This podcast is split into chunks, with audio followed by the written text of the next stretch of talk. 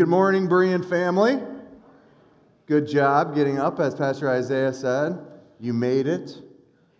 I, I got to tell you, this whole Daylight Savings Time is one of the dumbest things I think that exists in our world today. It makes no sense. Hey, uh, if you are like me and a little bit on the A D D side and you're still listening, raise your hand. Good job. You're hanging in there so far. So I think you're going to enjoy today. We're going to do things a little bit differently. Um, this has been... Boy, it's hard to say a week, but it's been there's been a season of just heaviness, hasn't there? You know, there's been some joy, there's been some wonderful things that have happened, but there's been a season of heaviness. Um, uh, just stuff that's gone on. Uh, I got to tell you, this past week, there were some seriously heavy th- things going on. Some of you know what I'm talking about. I'm not going to get into it, but really heavy things. And here we are today in Revelation chapter nineteen, uh, as we're, we're starting to get close to the end of our series in Revelation. And uh, uh, it talks about rejoicing in heaven. And I feel like, you know, I know that the victory is coming, but I don't know about you, but it feels like it's a long way off. I know we're going to win because Jesus won. Yeah, I know that here, but sometimes it doesn't trickle down into my heart. I know it cognitively. I'm aware that this is what's going to happen. I believe it in faith. But this victory seems like we're going to wait a while, right? I was uh, just looking at different sporting events and looking at long games that took forever to complete. And I came across this uh, baseball game. I think we got the slide up here. From nineteen eighty-one, the Pawtucket, that's somewhere in Rhode Island. They like weird names. The Red Sox versus the Red Wings, the triple A team. They played thirty-three innings. The game lasted over eight hours. And it started, I think, in the stands. Let me see if I can find this. It started at the game. There were one thousand seven hundred forty fans in the stands. By the thirty-second inning, there was five thousand seven hundred forty-six. They just kept playing, and people kept coming. You know, after you get you round like uh, inning number fifteen and sixteen, I think the locals were like, "There's something going on at the baseball game. We got to check this out." Well, friends, can you imagine being on that field? At some point, you almost give up on winning, right? Just like, somebody score so I can go home. And then your team finally wins. Can you imagine the elation? It's finally over. We finally won. Now, this is obviously a far cry from what we're going to be experiencing when we come to heaven, but I want us to give a little bit of a glimpse. The game has been long. We don't know when it's going to end. It feels like it never will. Things can be heavy. It, it might feel like the enemy has the upper hand, that we might not win, but we will win, and we will have victory in Jesus. And today, we celebrate that. I asked the band to stay on the stage with me if you're wondering why they're creeping behind me. Um, because we're going to celebrate today. We're going to kind of go through three chunks in Revelation nineteen. We're going to separate them with a song so we can get back up and we can celebrate. I don't know about you, but my spirit needs that right now. You know, there's something about singing with praises to God with the saints. And by the way, that's what we're going to be doing in heaven. We're going to be singing, lifting our voices with the saints. This morning I looked online and uh, saw uh, my friend Andre in Ukraine posted, uh, maybe some of you saw it, I shared it, I think Pastor Bill shared it as well, but from Grace Church in Brovary, uh, where they gathered this morning for, for worship and for praise. Man, the, the Russian front is, is basically there, yet they gathered and they worshiped our God together. And that's what we get to do this morning as well. We, like I said, we're going to be Revelation chapter nineteen. I'm going to start off in verses one through five. As you turn, would you join with me in prayer? Dear Heavenly Father God, thank you for this day. In the midst of heaviness, in the midst of despair, ugliness in relationships, lives ending far too soon, people hurting that we don't even know about. In the midst of all of this, God, today we are reminded that you have the victory. Today we are reminded that one day you will wipe away every tear. Today we are reminded that what one day we will stand with all of the saints, past, present, and future, singing your praises together. And we thank you for that. And God, as we come to your word today, God, may your Holy Spirit just speak in and through me, and speak through the worship that we're going to have, and help us take a step closer to you. In Jesus' name, amen. Revelation nineteen, verses uh, one through five. After this, I heard what seemed to be a loud voice of a great multitude in heaven crying out, "Hallelujah! Salvation and glory and power belong to our God. For his judgments are true and just. For he has judged the great prostitute who has corrupted the earth with her immorality, and has avenged on her the blood of his servants." Once more they cried out, "Hallelujah! The smoke from her goes up forever and ever." And the twenty-four elders and the four living creatures fell down and worshiped God, who was seated on the throne, saying, "Amen, hallelujah." And from the throne came a voice saying, "Praise our God, all you his servants, you who fear him, small and great." We see three times the, this word hallelujah, and then later we see it again in a different way. Hallelujah, if you didn't know, just means praise Yahweh. And later in, in, in the text it says to actually praise our God. So four times in five verses we hear this repeated, praise our God. And it's not just like an empty praise. It's one from the depths of the soul, as victory has finally happened for the church through Jesus Christ. Hallelujah, praise our God. Praise him for what? Well, the text tells us. Praise God for his salvation, for his glory, and for his power. First of all, for his salvation. Uh, listen to Revelation seven, nine, and ten. After this I looked, and behold, a great multitude that no one could number, from every nation, from all tribes and peoples and languages, standing before the throne and before the Lamb, clothed in white robes, with palm branches in their hands, and crying out with a loud voice, "Salvation belongs to our God who sits on the throne, and to the Lamb."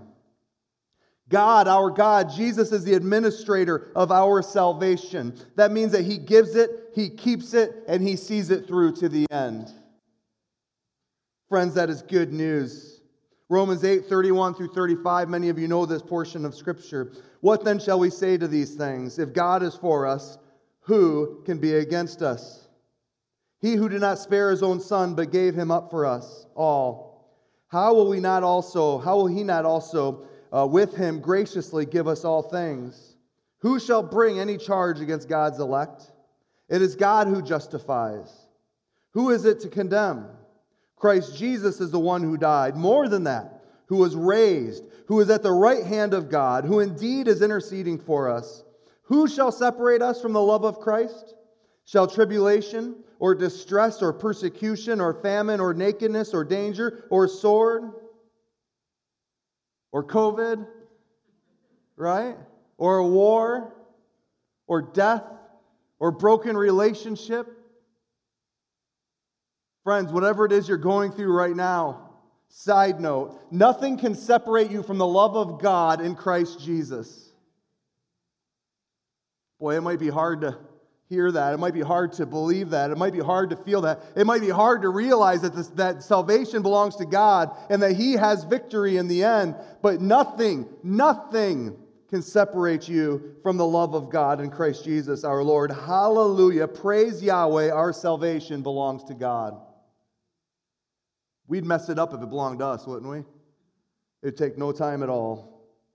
We praise God for his salvation, and we praise him for his glory. Philippians two, nine through eleven. "Therefore God has highly exalted him and bestowed on him the name that is above every name, so that at the name of Jesus every knee shall bow, in heaven and on earth and under the earth, and every tongue confess that Jesus Christ is Lord, to the glory of God the Father."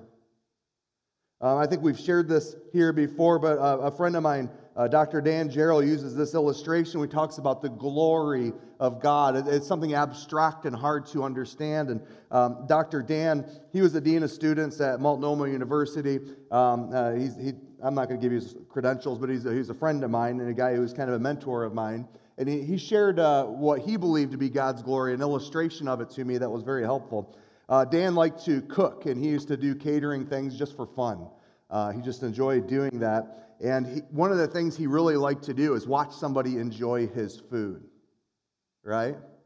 But when he was watching, and you could see a chef enjoying, watching somebody enjoy their creation and their food, and he said that was the glory, that enjoyment was the glory of the chef. So as we enjoy God together, we are bringing glory to God. It's just kind of neat that God is glorified when we enjoy Him together. We praise God for His salvation. We praise God for His glory, that He glories in us, His creation. And we praise God for His power. First Chronicles twenty-nine eleven, yours, O Lord, is the greatness and the power and the glory and the victory and the majesty. For all that is in the heavens and in the earth is yours. Yours is the kingdom, O Lord, and you are exalted as head above all. He has power over everything in the heavens and the earth. There is nothing that has power over our God. He has the ultimate power. Romans one sixteen, for I am not ashamed of the gospel, for it is the power of God for salvation to everyone who believes, to the Jew first and also to the Greek. He has the power of salvation in his hands. First Corinthians six fourteen, and God raised the Lord and will also raise us up by what? By his power. He has the power of the sal- our salvation. He has the power over death. Acts one eight, but you will receive power when the Holy Spirit has come upon you, and you will be my witnesses in Jerusalem and in all Judea and in Samaria and to the ends of the earth. His power also lives in us, his followers. The same power that rose Jesus from the dead lives in you. And in Christ, we will join him in the ultimate victory. While it seems like a far way off right now, while it seems like the, it will never end, and that things will only get worse and worse and worse, in the end, friends, we will share the victory with Christ. And for these things we cry, hallelujah, praise Yahweh. It's because of Jesus. It's all because of Jesus. And friends, he is more than enough. God, we just thank you for who you are. We thank you for what you have done, what you continue to do. We thank you for the reminder that this morning, God, everything that we have, everything that we hold, everything that we desire, we all we find in your Son, Jesus Christ. We thank you, God, for the reminder that Christ sits on the throne. The Lamb of God who's taken away the sin of this world sits on the throne, God, and we will for eternity praise you and worship you there. Would you join me? Would you stand, friends, as we sing praises to that great God? Continuing on in our text, verses six through ten in Revelation nineteen. Then I heard what seemed to be the voice of a great multitude, like the roar of many waters, and like the sound of mighty peals of thunder crying out, hallelujah, for the Lord our God, God the Almighty reigns. Let us rejoice and exult and give him glory, for the marriage of the Lamb has come, and his bride has made herself ready. It was granted her to clothe herself with fine linen, bright and pure, for the fine linen is, in the, is the righteous deeds of the saints. And the angel said to me, write this, blessed are those who are invited to the marriage supper of the Lamb. And he said to me, these are the true words of God. Then I fell down at his feet and worshiped him. But he said to me, you must not do that. I am a fellow servant with you and your brothers who hold to the testimony of Jesus. Worship God. For the testimony of Jesus is the spirit of prophecy. This meal, this marriage supper of the Lamb, is the, is the meal that we are looking forward to every time we take uh, the Lord's Supper together. We look back to his death by the elements as we reflect on them and what has been done on our behalf. But we, we do so until he return, returns, thinking about the foreshadowing of his return in this marriage supper of the Lamb. Friends, I think this is an exciting time for us to be considering the marriage supper of the Lamb. This is a time that all believers should be looking forward to.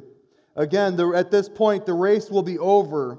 At this point, we will be in the presence of God, and we will be there for eternity.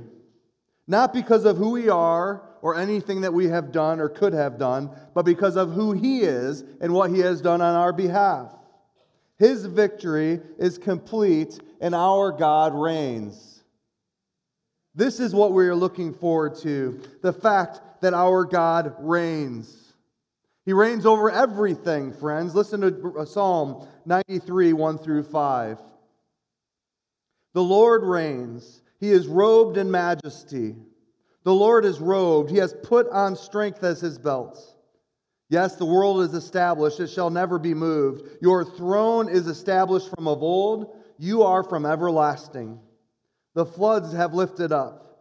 O Lord, the floods have lifted up their voice. The floods lift up their roaring. Mightier than the thunders of many waters. Mightier than the waves of the sea. The Lord on high is mighty.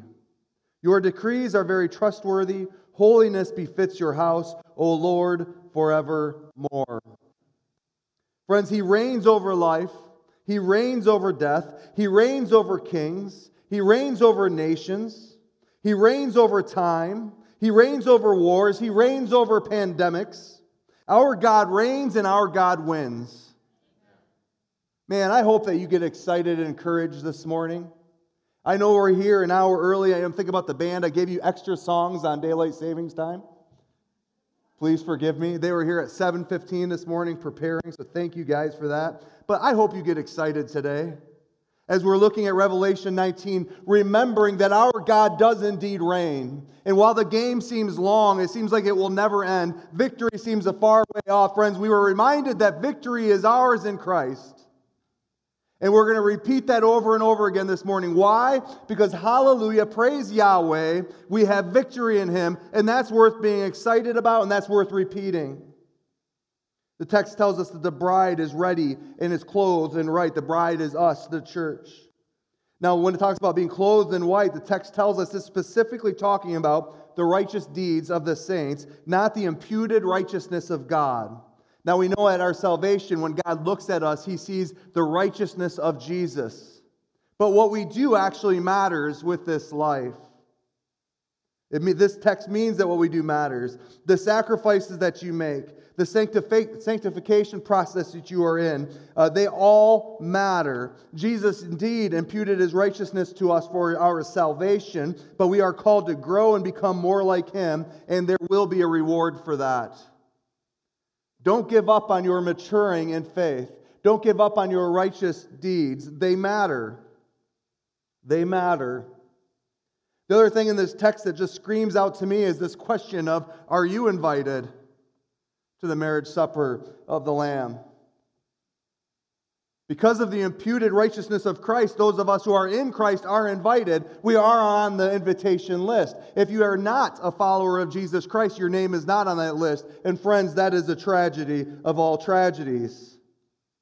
Again, the text says, and the angel said to me, write this, blessed are those who are invited, which implies there are many who are not, to the marriage supper of the Lamb. Right now, we're living in a day where that invitation stands, that invitation to put your faith and hope and trust in Jesus our Lord. Friends, He will have the final victory. Will you be found in Him?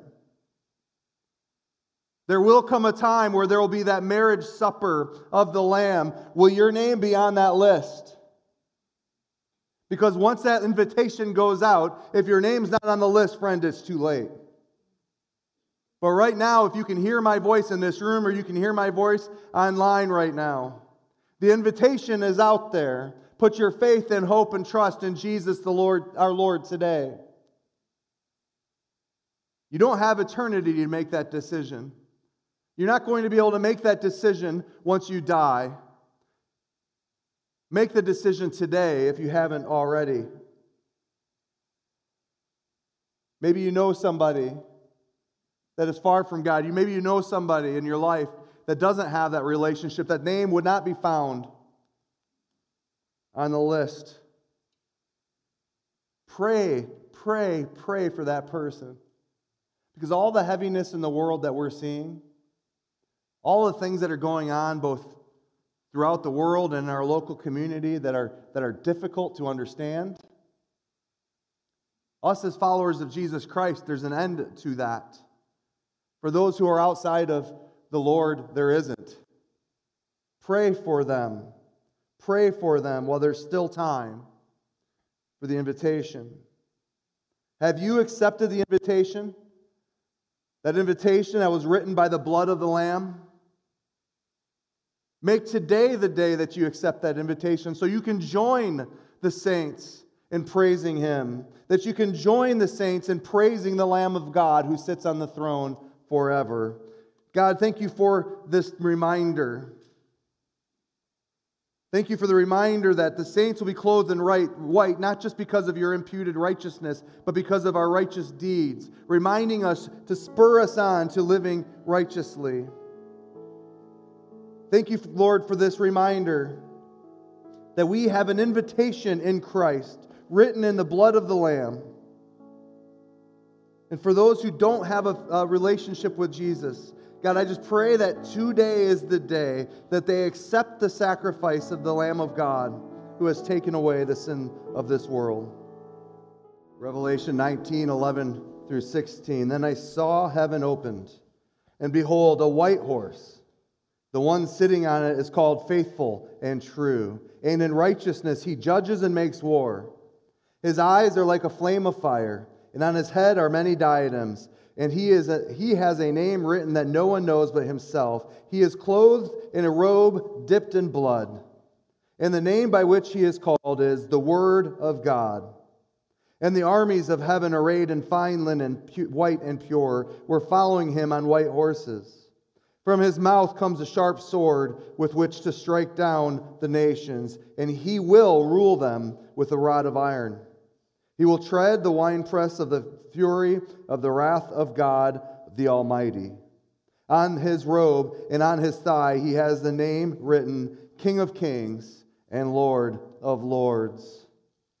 Friends, Jesus rides in in this on a white horse. When a king rides in on a horse, it communicates that he is coming to make war. He will not allow the evil in this world to continue forever unchecked. He is returning, and he is bringing judgment. Contrast this with the young, unridden donkey that Jesus rides into Jerusalem on Palm Sunday. The donkey communicated the king had come in peace. We're living in that era right now where Jesus had come in peace and has given us an invitation that we can follow him, that we can have salvation in him.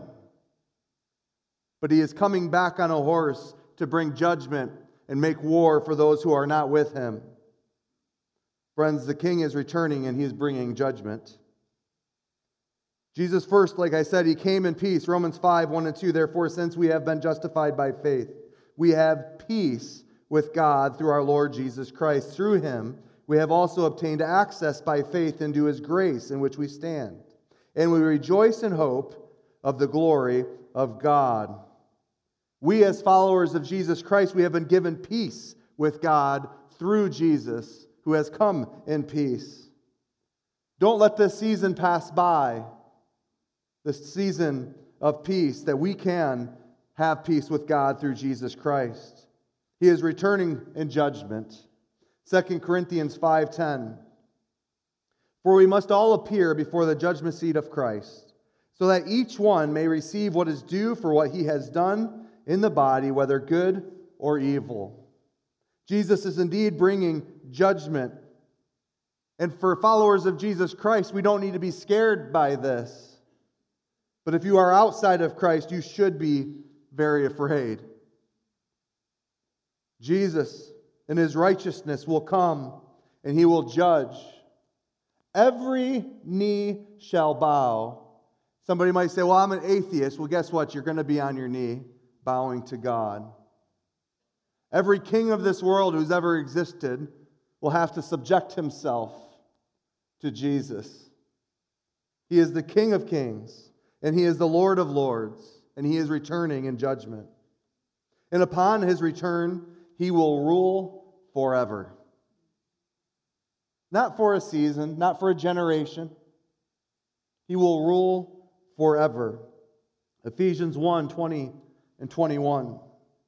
That he worked in Christ when he raised him from the dead and seated him at his right hand in the heavenly places, far above all rule in authority and power and dominion, and above every name that is named, not only in this age, but also in the one to come. Jesus reigns, and he will always reign.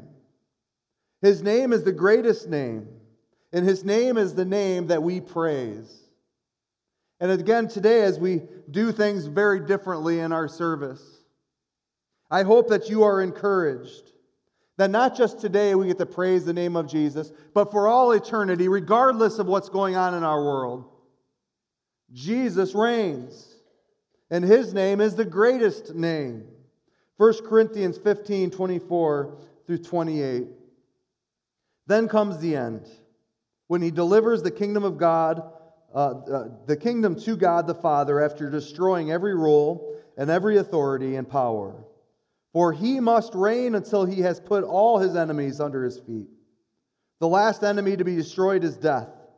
For God has put all things in subjection under his feet. But when it says all things are put in subjection, it is plain that he is expected who put all things in subjection under him. Accepted, not expected, sorry. When all things are subjected to him, then the Son himself will also be subjected to him who put all things in, in subjection under him, that God may be all in all. Today we gather as we look at Revelation nineteen, and we think about what's to come. The victory is there, but the battle is long. It's drawn out. And if you're like me of late, it feels like we're getting beaten. But again, we rejoice and we praise God that the victory in Christ is ours. And the victory in Christ isn't for a season, isn't for a generation, but is for all eternity. We're going to pray, and we have one more song to sing as we praise God our Father. God, thank you for this day. Thank you for this text. Thank you for the reminder that the victory is ours in you. But thank you also for that reminder that the victory is ours only in you. And that we need to subject ourselves to you and your authority in our lives. Not later on, that may not happen. But today, right now, we need to subject ourselves to you. God, we praise and we worship you, our King.